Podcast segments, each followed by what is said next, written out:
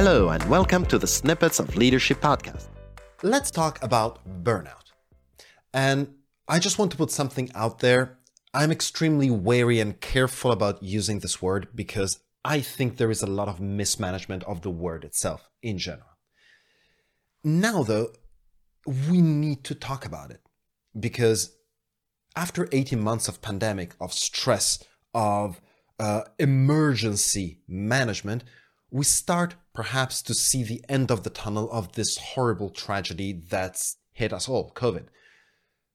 And because of that, just like when you finish a very demanding project and you have an adrenaline drop, we have a second to take a breath and take a look at everything that's happened, everything we've suffered.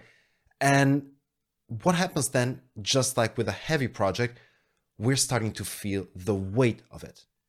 So there are researchers out now checking whether it's fair to ask if we as a society, we are undergoing a collective burnout.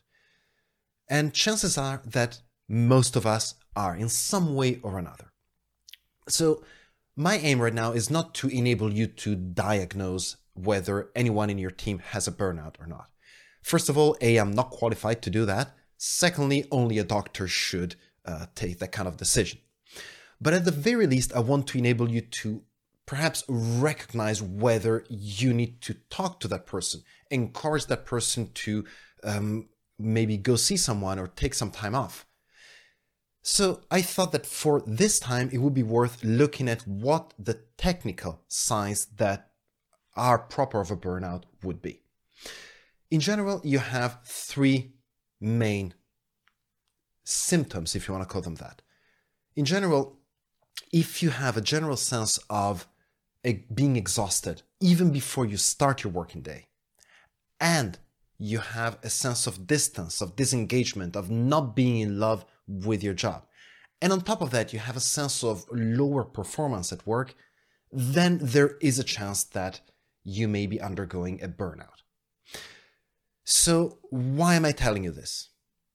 I'm telling you this because we need to remember, or you need to remember as a manager, that is part of your job to guarantee a healthy, safe, enabling environment for your team to work in. And not having any knowledge about what a burnout technically is, and by the way, I encourage you to read more about it, is not something you can afford right now. So take note of these 3 points.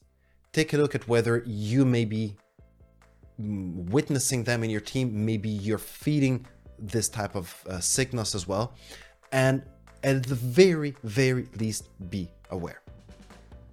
What do you think? Is this something that you've seen happening around? Is this something that you have a sense of in your team? Let me know. Thank you. Stay safe. Talk soon. Thank you for listening. My name is Eduardo Bindanzane from EBZ Coaching. I'm a leadership and communication trainer and consultant. And if you have any questions about what you've heard in this episode, please reach out to me via LinkedIn, Facebook, or my website. I'll be answering the most interesting questions on the show. And if you know someone that will benefit from this type of content, please make sure you recommend this podcast to them. Thank you and see you next time.